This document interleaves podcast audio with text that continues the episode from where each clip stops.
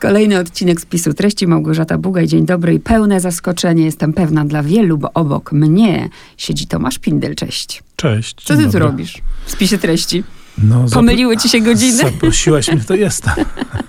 Bo Tomek Pindel, oprócz tego, że popełnia swoje książki, to też tłumaczy. I przetłumaczyłeś książkę mm, o straszliwym tytule. Straszliwa zieleń. I teraz podpowiedz mi, ponieważ autor jest chilijski, więc nie wiem, czy Benjamin, czy Benjamin. Benjamin Labatut, tak, Benjamin, chociaż on najnowszą swoją książkę napisał po angielsku, no ale wymawiamy go z hiszpańska, rzecz jasna, Benjamin. Powtórz jeszcze, jak akcentujesz nazwisko? Benjamin Labatut. Labatut. To Labatut. nie jest hiszpańskie nazwisko, więc być może on je akcentuje inaczej. Ale, Bo tak zabrzmiało z francuska, nie? Jakby trochę. no tak, no wiesz, mówimy o Chilijczyku. Y, Mhm. W Chilijczycy, jak, w Chile, jak spojrzymy na każdą, y, każdy spis nazwisk, to jedna trzecia to może będą nazwiska Mhm. hiszpańskie, reszta to jednak są z, całej, z całego świata, bo to jednakowoż kraj bardzo emigrancki. Nie znałam tego autora, bardzo ci dziękuję. Y, Dwa lata młodszy ode mnie. Powiedzmy słuchaczom ze dwa słowa o nim. To jest autor, który istnieje, że tak powiem, rynkowo-wydawniczo już od jakiegoś czasu. On wcześniej wydał, jeśli dobrze liczę, dwie książki. Pierwsze taki zbiór opowiadań, potem powieść, ale to właśnie Straszliwa Zieleń stała się dużym wydarzeniem. Co tu dużo mówić, zagrały mechanizmy promocyjne. On był na liście do y, Bookera, tej krótkiej liście. Czy nam się to podoba, czy nie, rynek anglosaski rozdaje karty na rynku światowym, czyli jak ktoś Bookerem zostaje tknięty, to mu to pomaga. No i pomogło w tym sensie, że rzeczywiście e, książka Lebatuta ukazała się w bardzo mm, wielu przekładach, w tym i po polsku. No i jest już gotowa następna i zaraz się ukaże i zobaczymy, co się będzie działo. Również Znaczy nie po polsku, nie. Y, Chcę Eee. powiedzieć, że jest gotowa w sensie Rozumiem. oryginalny. Ja jej nie będę tłumaczył, ponieważ pan Labatut dokonał zdrady językowej i napisał ją po angielsku. Uuu. Przykro. No taki, tak rzeczywiście, taki rynek teraz mamy, że piękny znaczek jest, finalista, ale cieszę się też, że taki znaczek jest, bo kiedyś tego w książkach nie było, czyli mamy przekład Tomasz Pindel. Ja to teraz bardzo cenię, bo uwierz mi, od paru lat zwracam na to uwagę. Kiedyś gdzieś tam tłumacz był z tyłu albo go nie było i w ogóle nikt się tym nie interesował. Mam nadzieję, że czujesz dumę z tego, że tak jest. To się w ogóle stało normą, przynajmniej Mhm. w, w kręgu tych, nazwijmy to, dobrych wydawnic. Oczywiście nazwisko tłumaczki, tłumacza pojawia się coraz częściej na okładce, chociaż na przykład w kręgach tłumackich, jak gdzieś tam w facebookowych rewirach sobie przerzucamy, ja widzę takie komentarze, ludzie znajdują różne rodzaje komentarze czytelników, którzy mówią, nie wezmę tej książki do ręki, tłumaczowi chyba jakaś tutaj palma odbiła, co to jest, tak się popisywać. Więc nie wszyscy są różnie zachwyceni tym stanem rzeczy, ale tak, to się rzeczywiście bardzo, bardzo zmieniło. Jak ją czytałam, to miałam mnóstwo przemyśleń, y, mnóstwo pytań, ja tak będę sobie przypominać te, te emocje, jak czytałam. Pierwsza rzecz to ciekawi mnie, jaki jest oryginalny tytuł i ile miałeś wspólnego z tym, żeby nazwać po swojemu Straszliwą Zieleń. Oryginalny tytuł jest właśnie taki. Un verdor terrible, czyli straszliwa zieleń. Być może nawiązujesz do tego, że ona się po angielsku nazywa inaczej. Po, po angielsku nazywa się bodajże When We Cease to Understand the World, Tak. czyli kiedy przestajemy rozumieć świat. I tak nazywa się ostatnia, najdłuższa część tej powieści. I faktycznie no wiesz, ja po prostu przetłumaczyłem tytuł tak jak jest. Faktycznie był taki moment konsultacji, wydawnictwo zastanawiało się nad tym, e, czy nie pójść w stronę tytułu, tytułu e, angielskiego i była redakcja e, na tyle miła, że się ze mną skonsultowała i ja byłem zdania, że tłumaczymy z hiszpańskiego, tytuł oryginalny jest taki, jaki jest. Wydaje mi się być intrygujący i dużo mniej taki eksplicitny niż e, ten angielski, który rzeczywiście, ten angielski, kiedy przestajemy rozumieć świat, faktycznie fajnie podsumowuje sporą część tej książki, prawda? Książki o, o nauce, która prowadzi nas do tego, że odkrywamy rzeczywistość, tak naprawdę na głębszym poziomie jest zgoła inna, niż by nam zdrowy rozsądek dyktował. Ale po co takie dosłowne tytuły? Labatut nazwał to tak, jak nazwał i tak się też to nazywa po polsku. Zanim powiemy ogólnie, co znajdzie czytelnik, czytelniczka, to ja no, należę do takich, taka jestem po prostu, a znam ludzi, którzy na przykład zaczynają czytać kryminały do ostatniej strony. Nie, ja To czytam ryzykowne. od początku do końca. I słuchaj, doszłam do tego momentu, bo zadawałam sobie pytanie, co to jest? I bardzo byłam zaskoczona, kiedy w podziękowaniach autor y, zawarł, że to utwór fikcyjny oparty na faktach, gdzie ja byłam przekonana, naprawdę, y, że to jest, no właśnie też nie wiedziałam, gdzie to wsadzić. Do, e, jednak esej. A tutaj dostaję informację, utwór fikcyjny, no to co, co to w końcu jest? Jak gatunkowo to zakwalifikować? Wiesz, moglibyśmy pójść na skróty i mówiliśmy o tym, że wydawca umieścił na okładce e, różne rzeczy, w tym nazwisko tłumaczy, ale też jest napis tam powieść. To budzi sporo kontrowersji, bo rzeczywiście trzeba by bardzo poszerzyć definicję powieści, żeby zmieścić straszliwą zieleń w tym, w tym przedziale. Natomiast rzeczywiście jest to literatura piękna, ale znowu ja myślę, że to, co pisze Labatut w tym komentarzu jest trochę asekuracyjne. To jest rzeczywiście grupa historii, szereg historii, których bohaterami są autentyczni naukowcy, dokonujący rzeczywistych, takich jak naprawdę dokonali odkryć i te odkrycia naukowe zostały opisane tak, jak rzeczywiście one wyglądają. Nawiasem mówiąc, książka miała konsultanta naukowego, pana Łukasza Lamrze, który sprawdzał, czy tutaj wszystko gra. Muszę powiedzieć, że przy tym przekładzie naprawdę sporo się musiałem namęczyć, żeby e, tak bardzo twórczo, to znaczy, żeby rzeczywiście zrozumieć, o co chodzi z tymi czarnymi dziurami i różnymi innymi sprawami, żeby to potem sensownie przetłumaczyć. Więc postaci, ich badania, ich artykuły są tutaj absolutnie prawdziwe i wnioski płynące z tych odkryć naukowych są absolutnie prawdziwe. Natomiast oczywiście fikcja wkracza tam, kiedy mowa jest o pewnych sytuacjach osobistych, o relacjach nie, erotycznych, o psychologicznych problemach tych postaci, ale także pojawiają się elementy mistyczne, tajemnicze, pewnej pewnego dotknięcia tajemnicy. E, I tutaj, jak rozumiem, jest ten element rzeczywiście fikcyjny, czyli pewnej spekulacji na temat, na temat tych postaci, tego, co te postaci przeżyły, ale również rzeczywiście oparte na refleksji mm -hmm. na tym, co te odkrycia, co te odkrycia e, no, przyniosły. Żeby dać przykład, jest tam scena, w której Werner Heisenberg, bardzo zasłużony badacz, który, dokonajmy wielkiego skrótu, no, przyczynił się walnie do tego, że mogły potem powstać takie rzeczy jak broń nuklearna. E, wiele, wiele lat zanim ta broń nuklearna powstała w parku, doznaje takiej wizji, widzi cienie postaci i my stopniowo odczytając to domyślamy się, że to jest niepokojąco podobne do tych cieni, które pamiętamy z Hiroshimy czy z Nagasaki, ludzi, którzy no, wyparowali od, od wybuchu. Nie sądzę, że to się wydarzyło naprawdę, albo jeżeli się wydarzyło, to nie sądzę, żeby pan Labatut miał dostęp do takiej wiedzy. To jest ten element fikcji, ale postaci i nauka tu obecne są absolutnie prawdziwe. To sobie właśnie pytanie zadawałam, skąd on to wie, ale też yy, zanim przejdziemy do tych bohaterów konkretnie, to po co to zrobił? Myślisz, że gdyby to wyszło właśnie nie jako powieść, pytam teraz ciebie, Tomka Pindla, tylko jako esej, to po prostu byłoby, mówiąc kolokwialnie, mniejsze branie, mniejsze czytanie? Wiesz, ja myślę, że wtedy musiałoby to być inaczej napisane. To znaczy jednak te postaci naukowców są pokazane w taki powieściowy sposób. Oni przeżywają pewne sytuacje i one, i, i to służy opisaniu tego, jak, jak oni wpadli na różnego rodzaju odkrycia naukowe, co tam się działo w ich głowach, ale gdyby to był esej, on by jednak musiał, no tak bardziej pensetą, prawda, bardziej laboratoryjnie, bardziej precyzyjnie pewne rzeczy ujmować. To jest powieściowym rozmachem zrobione. To też jest gradacja tego, znaczy pierwszy, pierwsza opowieść jest e, rzeczywiście, Błękit Pruski jest faktycznie no, esejem regularnym, tak. prawda? Tam jest, e, Labatut twierdzi, że tam jest jeden akapit zmyślony, tam są pewne na, nagięcia, bo to akurat sprawdzałem z ciekawości, pewne nagięcia dotyczące chronologii wydarzeń, żeby było dramatycznie nieco, e, pewne rzeczy się nie zgadzają z rzeczywistością. Ale poza tym wszystko jest takim ciągiem bardzo ciekawych faktów.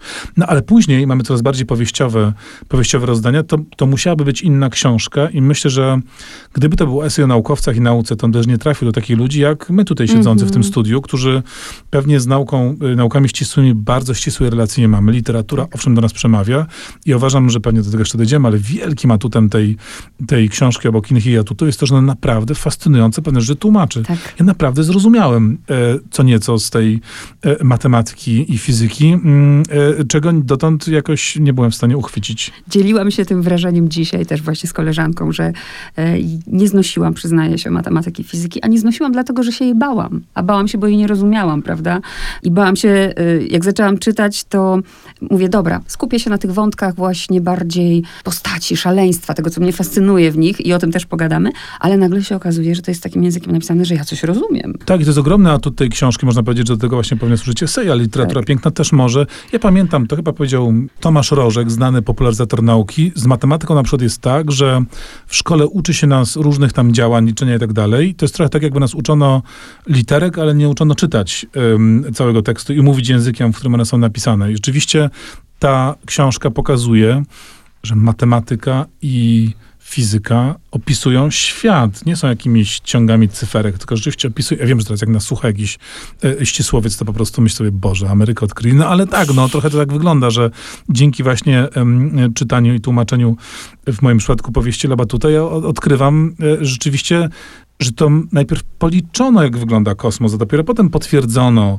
że on rzeczywiście tak wygląda e, obserwacjami, że e, fizyka rzeczywiście kapitalnie opisuje to wszystko, co tu robimy. Jak siedzę w studiu, ruszę telefonem czy mikrofonem, to fizyka to już dawno pięknie napisała i to jest naprawdę język rozumienia świata. Literatura piękna wykonania dla Batuta właśnie potrafi nam to w bardzo atrakcyjny sposób pokazać. I teraz w takiej pigułce, wiesz, ktoś nas y, będzie słuchał tylko fragmentu, mam na myśli teraz o spisie treści, nie posłucha całości tej rozmowy podcastu. Y, o kim przeczyta? Jest tu rzeczywiście galeria postaci. Ten pierwszy esej ma tych bohaterów sporo. Powiedzmy, że głównym jest Fritz Haber, który y, jakby otwiera i zamyka tę historię, ale mamy taki ciąg wynalazków, które są związane z wynajdywaniem, opracowywaniem receptury sztucznych barwników. To nas prowadzi do z jednej strony trucizn używanych podczas I i II wojny światowej, a także do wynalazku, wydawałoby się, banalnego, mianowicie sztucznego nawozu, który kompletnie zrewolucjonizował nasz świat i dzięki sztucznym nawozom możemy wyżywić te miliardy ludności, które nasz glob zamieszkują. A potem mamy już konkretne postaci badaczy, czyli mamy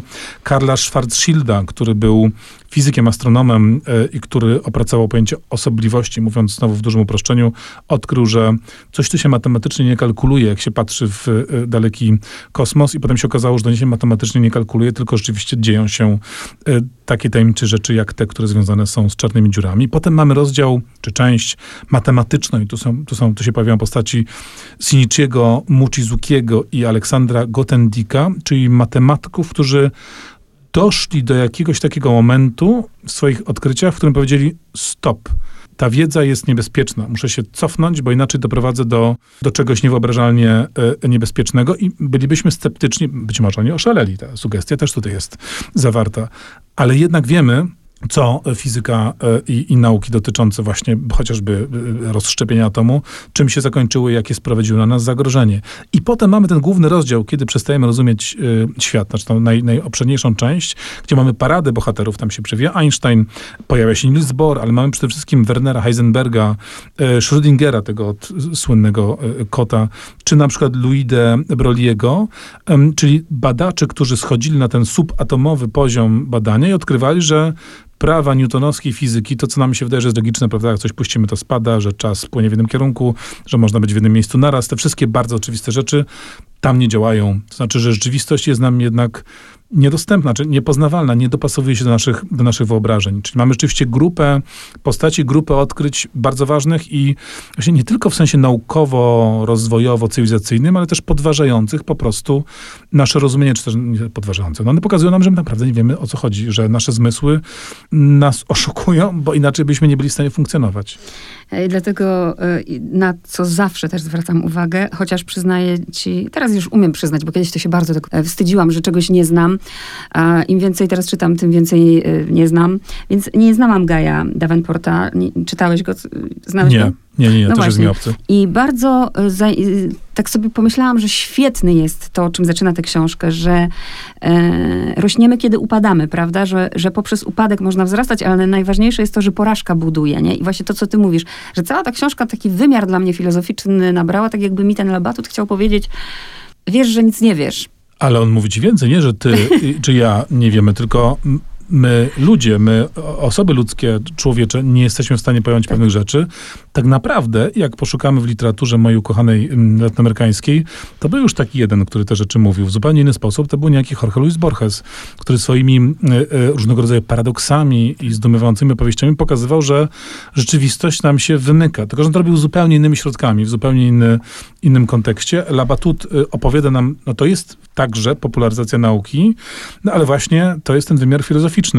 Właśnie, filozoficzny, ale czy odebrałeś tę książkę? Bo rozmawiałam z osobą, która już czytała tę książkę i ja tak tego nie odebrałam, że Labatut chce pokazać też jakby tragizm tej sytuacji, że wiesz, y, jesteś naukowcem, wpadasz na coś, co, to jest oczywiste, co teraz mówię, y, co służy zabijaniu na przykład. Y, ja nie odebrałam tego w ten sposób. No tragi... Nie no, bo, bo, to nie jest książka potem, ale straszna ta nauka, prawda? Znaczy ten wątek, zresztą to już też dobrze znamy, mhm. takich opowieści było dużo, no bo to właśnie ta historia rozszczepienia atomu, no jest dostatecznie dramatyczna, żebyśmy, no, no, nie możemy nie zapomnieć, mhm. prawda, absolutnie. Natomiast tu rzeczywiście, tak, dla mnie to jest zdecydowanie bardziej filozoficzne. Tam jest ta wielka cena, którą tak. płacą ci naukowcy, bo to jest ten kolejny wątek, który także sprawia, że to się świetnie czyta. Niestety, czy też stety, nie wiem jak na to patrzeć, ale opowieści o szaleństwie są fascynujące. Szaleństwie, obsesji, o błędzie, który związany jest z pracą naukową i jakby to jest super logiczne, bo skoro ci naukowcy dotykają swoim umysłem rzeczy niepoznawalnych, nierozgryzalnych dla umysłu, no to to musi coś ich kosztować. I ten motyw szaleństwa i obsesji jest tutaj rzeczywiście znakomicie zrobiony. Ja myślę, że to no to także dodaje wielkiej atrakcyjności tej, tej książce. To jest takie trochę znowu szekspirowskie, nie? W pewnym sensie. Mówisz o czym, o, o czym e, jakby wyciągasz mi myśli z głowy, bo od razu pomyślałam o szekspirowskiej sytuacji, w której e, no, mamy totalny tragizm. Żona, prawda, która jakby nie godzi się na to. O, opowiedz ten wątek. To jest wątek tak żony e, Fritza Habera, prawda? Tak. Która rzeczywiście, e, zdając sobie sprawę, że jej mąż, bardzo utalentowany, wielki badacz, chemik, no dał się zaprząc w pracę na rzecz przemysłu wojennego i po prostu trucizm, odbiera sobie, odbiera sobie życie, tak, i nie jest w stanie Mhm. znieść tej świadomości. A on z kolei funkcjonuje, jakoś to mu... Ale nie, jednak na końcu co znajdują przy nim? No znajdują- tak, tak. Też To chyba całe życie mu się działo jednak. Cenę, cenę, cenę płaci, natomiast oczywiście dość długo radzi sobie z wyrzutami sumienia. Wiemy, to też jest prawda, część prawdy o człowieku, że jesteśmy wyjątkowo utalentowani, jeśli chodzi o maskowanie mm, jakichś skrupułów moralnych. Mm. Pamiętam film, e, przypomnij mi tytuł, o Hitlerze. To nie był za dobry film, ale bardzo znany. Upadek? Upadek, właśnie. Pamiętam film Upadek o Hitlerze i pamiętam e, moją fascynację, jak połykali, prawda, ten, e, czy rozgryzali ten e, cyjanek e, i dostaję informację, zafascynowała mnie ona, że właśnie jak to działa, bo ja się zastanawiałam, ile jest w tym cierpienia, wiesz, ile, bo oni w tym filmie, to przynajmniej jak oglądamy, no to po prostu od razu padają. Tu jest ten cytat, że pali język i ma gorzki smak, ale wiesz, zapamiętam, ta książka spowodowała, że ja zapamiętam zapach spalonych migdałów, tak? Tak, który jest, co gorsza, jak się okazuje, niewyczuwalny dla jakiegoś sporego procenta ludzkości. Nie, nie wszyscy mamy odpowiednie tam geny, żeby to wyczuć. No ale to, to też jest tak, znaczy rozumiem, że film jednak, ja nie widziałem filmu, ale rozumiem, że on dobrze portretuje rzeczywistość, bo to też są jakieś sekundy na... Tak, tak, tak. Na, Na na to, żeby- przykład żeby to było straszne poczuć, tak. To rzeczywiście te, no to są, ja bym powiedział, że ten początek tej, tej książki jest relatywnie, on jest fascynujący, ale dość oczywisty, prawda? Znaczy, Mhm. jak powiedzmy sobie szczerze, wszystkich nas kręcą te niesamowite opowieści, naziści, trucizny, broń chemiczna, mm, płacący wysoką cenę naukowcy i tak dalej, nie? Ale to, co dla mnie jest y, y, wyjątkowo interesujące w tym, w tym rozdziale właśnie, to jest to, jak to się wszystko łączy, Tak. nie? Takie mamy takie powiązanie, y, jeden wynalazek wynika z drugiego i to też były tego rodzaju opowieści, ale to wszystko tutaj bardzo nas ciekawie wprowadza w takie paradoksy, paradoksy historii, plus właśnie, dobra, te trucizny, naziści, to wszystko ekscytujące, ale ten nawóz sztuczny, nie? To jest coś, co, co w ogóle też wytłumacza tytuł tej, tej, tej książki, czyli to, że czasami te takie banalne wynalazki okazują się być niesamowicie ważne i to one zmieniają e, e, rzeczywistość tak naprawdę. Y, Akurat mam fragment tutaj, do, dodam sobie teraz straszliwej zieleni, która pokrywała tapety w pokojach, ale powiedzmy o tym, jak to się stało, że Einstein przeszedł, i wszyscy wiemy, kim jest Einstein, a Karl Schwarzschild nie. No myślę, że to wynika z prostych faktów, chyba jako społeczeństwo, ale nie, że polskie, tylko światowe, jesteśmy umiarkowanie lotni intelektualni. Znaczy, obawiam się, że jeśli chodzi o Einsteina, to chodzi o to, że on takie ma fajne zdjęcie z wywalonym językiem i ma taką czuprynę i to tak efektownie wygląda. Zobacz, że jedyną postacią obok Einsteina, która się pojawia w tej książce, która jest w takiej przestrzeni współczesnej, wręcz memicznej powiedziałbym, jest właśnie Schrödinger, jego kot. E, Prawie wszyscy słyszeli o kocie Schrödingera. Tak. Ciekaw jestem, ile osób jest w stanie wytłumaczyć, o co z tym chodzi. Tak. Co właściwie oznacza e, ta, ta opowieść z kotem Schrödingera, bo my jesteśmy tacy no, mem- memiczni. Znaczy, to, to jest to i to też pokazuje niestety mankamenty edukacji, bo jak sobie wyobrażam, że gdybyśmy na fizyce zamiast na przykład, albo może nie zamiast, tylko obok robienia tych stosunkowo mało entuzjastycznie przyjmowanych zazwyczaj równań, dowiedzieli się czegoś o postaciach, o tych ludziach, którzy dokonywali tych odkryć, dlaczego, co to oznaczało, to byśmy trochę inaczej chyba to, to, to, to widzieli, postrzegali. Mm. Więc tak, no to jest, znaczy dla kogoś, kto jest zorientowany w fizyce, to będzie spotkanie Tak. ze świetnie znanymi bohaterami i postaciami, które doskonale kojarzę, ale dla, obawiam się, zdecydowanej większości, to jest szereg zupełnie nowości. I przy tej postaci mnie zaintrygowało i e, sama sobie zadaję to pytanie, nie wiem, czy sobie je zadawałeś, tłumacząc, że ile w tych ludziach, w tych ludziach nauki, że tak powiedzmy, jest szaleństwa, ale ja to nazwę tak e, nieładnie i dosłownie takiego szaleństwa wprost, czyli wiesz, ja mam na myśli jakieś, przepraszam, że to powiem, jakieś, jako, jak, jakąś dysfunkcję. To, jak oni się zachowują, to, jak czasem potrafią, wiesz, no mieć te wizje. No ale to jest chyba też taki znany koncept, w tym sensie, że geniusz i szaleństwo, prawda, są tożsame w jakimś, jak- w jakimś stopniu, zachodzą na siebie. Normalny, klasyczny, normalnie funkcjonujący umysł nie fiksuje się tak bardzo na, na danych rzeczach. Ja rozumiem, że jesteś naukowcem czy naukowczynią, którzy rzeczywiście skupiają się na, czy wnikają w jakieś szalenie złożone rzeczy i rzeczywiście to się, to się jakby staje ich takim absolutnie otaczającym, wszechogarniającym żywiołem, no to to jest jakaś forma szaleństwa. Ale zobacz, no w sztukach jest podobnie, jak pomyślisz o, o, o wielkich artystach i pewnie w ogóle w innych, w każdej, każdej dziedzinie, gdzie trzeba się oddać bardzo jakiejś, jakiejś pasji, jakiemuś, jakiemuś zajęciu, to odciera się o pewne Tylko wiesz, szaleństwa. u artystów bardzo często, przepraszam, może to jest teraz naciągane, ale u, artyst, u artystów bardzo często jednak dochodzą do tego narkotyki, alkohol. No, nie wiem, czy tu nie upraszczamy rzeczywiście pewnych rzeczy. Znaczy, nie, nie, nie, nie znam statystyk dotyczących konsumpcji używek przez artystów versus naukowców, no bo tu, jak wiemy, niektórzy też sobie różne rzeczy No pomagali. Tak, no. Może wiesz, może jednak sztuka e, nie jest aż tak mocnym narkotykiem naturalnym jak, e, jak świat, który się okazuje nie- niepoznawalny. Bardzo duże na mnie wrażenie zrobiło przy czytaniu właśnie tego y, fragmentu Choroba. Chciałabym, żebyś o niej opowiedział. Tak, mówisz o, o, mm, mówisz o Karlu Schwarzschildzie i jego chorobie pęcherzycy. Ja, ja też nie, nie, nie wiedziałem, że istnieje taka choroba, ale no, no, nie znam się bardzo na medycynie. Dowiedziałem się przy okazji tłumaczenia. Wiele rzeczy się dowiedziałem tłumacząc tę te, książkę, więc tym bardziej Państwu polecam lekturę. E, oczywiście cierpiał na pęcherzycę, paskudną chorobę, która ogarniała, e, ogarnęła całe jego ciało, która uniemożliwiała mu funkcjonowanie i jakby zadawała takie permanentne fizyczne cierpienie i on oczywiście nie przestawał myśleć, nie przestawał pracować. No to jest też taki, ja, ja tu też nie wiem na ile, e, na ile to jest Aha. ściśle oparte na rzeczywistość, na ile, ale d- choroba istnieje naprawdę, prawda? I on rzeczywiście na nią chorował. Na ile to jest spotęgowane przez autora, e, podfikcjonalizowane, na ile nie, nie wiem, ale faktycznie robi to bardzo, bardzo przejmujące, bardzo przejmujące wrażenie. W ogóle ten motyw też listu wysłanego przez mm, Schwarzschilda z okopów mm, wojennych. To jest prawda, tylko tu się też trochę daty, tu się trochę daty nie zgadzają. Tu rzeczywiście odrobinę Labatut zintensyfikował pewne, e, pewne rzeczy, ale faktycznie siedząc gdzieś tam e, na wojnie, Schwarzschild cały czas pracował intelektualnie i naukowo. To, to tak, to obsesja i obsesja i choroba. Y, I to też, to już na marginesie i żartobliwie mówię, y, chociaż w sumie nie żartobliwie, bo to jest prawda, że ci, którzy myślą, że wojna wygląda jak wygląda w filmach, które oglądamy, a tak naprawdę też padają te słowa, nie? Boże, ile można nuda i karty, nuda i karty. Y, I, nawet w okopach y, możesz pracować naukowo. W przypadku Schwarzschilda chyba musisz pracować naukowo. No tak. Umysł ci nie pozwala na nic innego. Fascynująca postać japońskiego matematyka. Ten to dopiero, no, też kolokwialnie użyję słowa, sfiksował w pewnym momencie. Opowiedz o nim. No tak, to jest bardzo ciekawa historia. E, historia rzeczywiście pana Shinichiego Mochizukiego, naukowca, matematyka, który rzeczywiście, e, dobra, nie próbuję teraz streszczać, co on w tej matematyce Tak. próbował zrobić. Mówiąc znowu w skrócie, w e, uproszczeniu dla humanistów, to była tak naprawdę jakby propozycja nowej matematyki, jakby na, na, napisanie czy wymyślenia podstaw matematyki e, od, nowa. I on e, udowodnił, mm, czy przeprowadził pewien wywód, który, który, który fascynował matematyków od dawna i wydawał się być nieosiągalny. Zamieścił to w internecie, po czym zamilkł, wycofał się, potem w ogóle usunął, usunął to wszystko. Wiadomo, że mm, dyskurs naukowy polega na tym, czy metoda naukowa polega na tym, że jak coś, coś, ktoś coś odkryje, przeprowadzi, udowodni, no to potem trzeba to powtórzyć i sprawdzić, czy się rzeczywiście da to zrobić, czy to wszystko działa.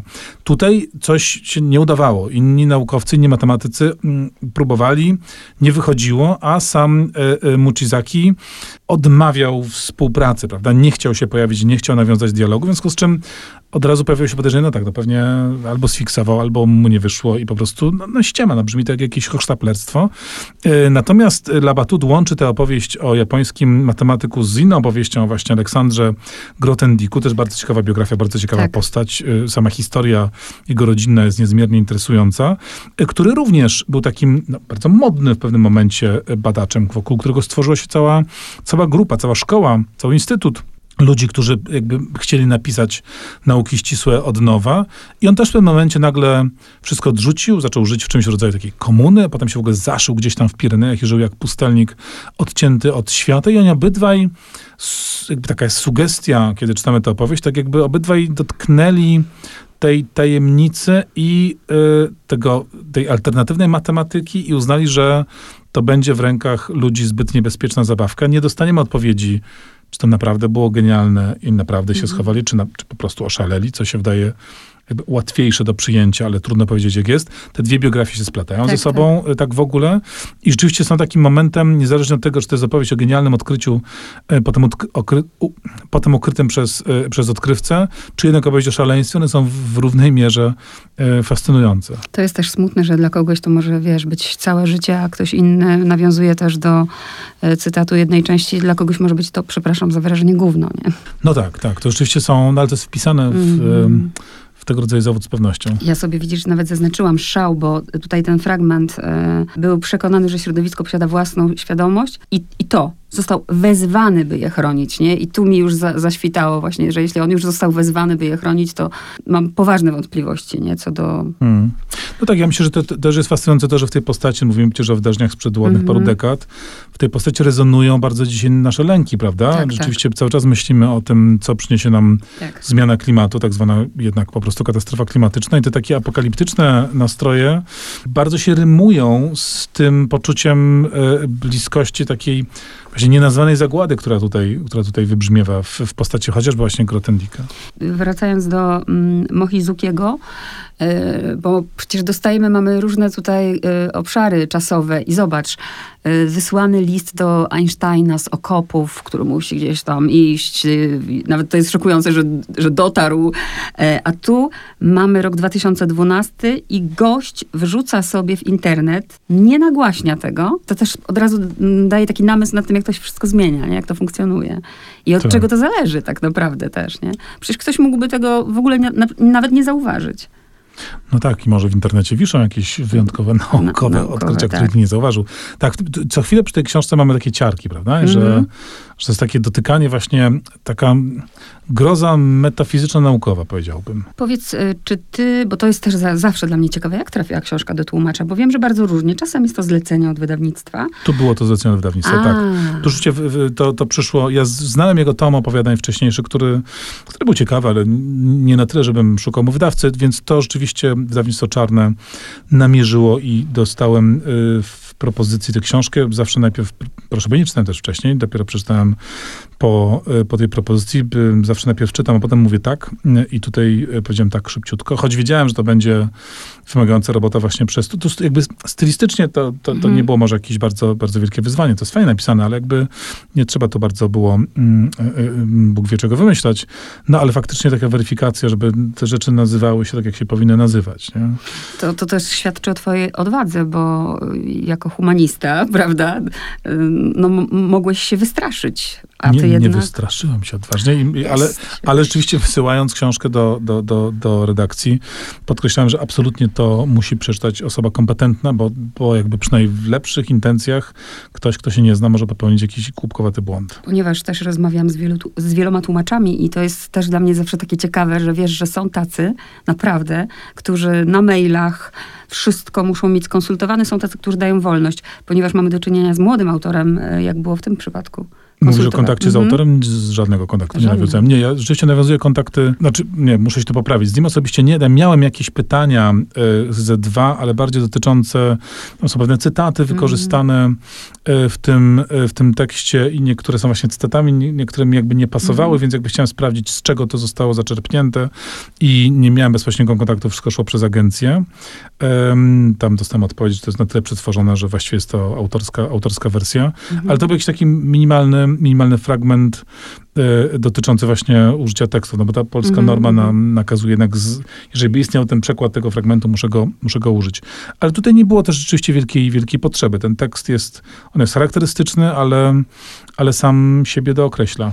Bardzo mnie też ciekawi, widzisz, nie sprawdziłam, a szkoda, że nie sprawdziłam, jak wygląda okładka oryginału. I opisz y, słuchaczom tę okładkę i co o niej myślisz i powiedz, jak wygląda okładka oryginalna. No to teraz zdradzę y, wielką tajemnicę zawodu. Nie wiem, jak wygląda y, okładka oryginału, ponieważ no, nie tłumaczę z książki fizycznej, tylko z pliku. Ale numer. Tak, teraz przecież nikt już nie wysyła książek papierowych. To może e, sprawdzimy, co? Możemy sprawdzić, jak to wygląda i próbować się odnieść. Opowiadaj słuchaczom, co widzisz na okładce oryginalnej i co mamy na tej. No więc na okładce oryginalnej mamy zdjęcie, które przedstawia jest pejzaż. Mamy drogę po środku. E, nie wiem, czy to jest plantacja trzciny cukrowej. Jakieś chaszcze w głębi palmy. I jeszcze bardziej w głębi widzimy chmurę pyłu, kurzu. Być może to jest erupcja wulkaniczna, tak, tak bym stawiał. Też tak pomyślałam. E, więc mamy jakąś taką taki sielski widok na, na starcie, a potem jakąś straszliwość. Polska okładka jest zupełnie inna. Jabłko o pięknych zielonych liściach, ale w środku tego jabłka, czy jakby w jabłku widzimy, no właśnie, jakiś taki pejzaż, domyślałbym się po jakiejś eksplozji, jakieś takie nuklearne, ciemne niebo i czarń, szarość, która skapuje. Jest w tym jakaś groza ukryta w jabłuszku. No takie alegoryczne. Ale wiesz co, to jest y, mylące, bo teraz jak patrzę na tę okładkę oryginalną i nie czytałabym tej książki, to bym pomyślała, że że ta książka jest jakimś, jakimś e, takim, wiesz, ostrzeżeniem, zobaczcie, co to, co to nas czeka i tak dalej. A po przeczytaniu tej książki w ogóle nie mam takiego wrażenia, wręcz mam wrażenie spokojnie, nie? Mm, bez strachu. Po prostu miejmy świadomość. No widzisz, ja mam, ja mam wrażenie jeszcze inne, bo to ani nie powiedziałbym, że to jest straszenie, ale bym nie powiedział, że to jest uspokajanie, no bo to jest głęboko niepokojące, że my nie wiemy, na czym siedzimy. Znaczy, to jesteśmy, jakbyśmy poruszali się z zamkniętymi oczami, prawda? Po, no ale czujesz lęk za tym? Taki, y, taki metafizyczno-głębszy. Tak, ja widzę w tym lęk i grozę.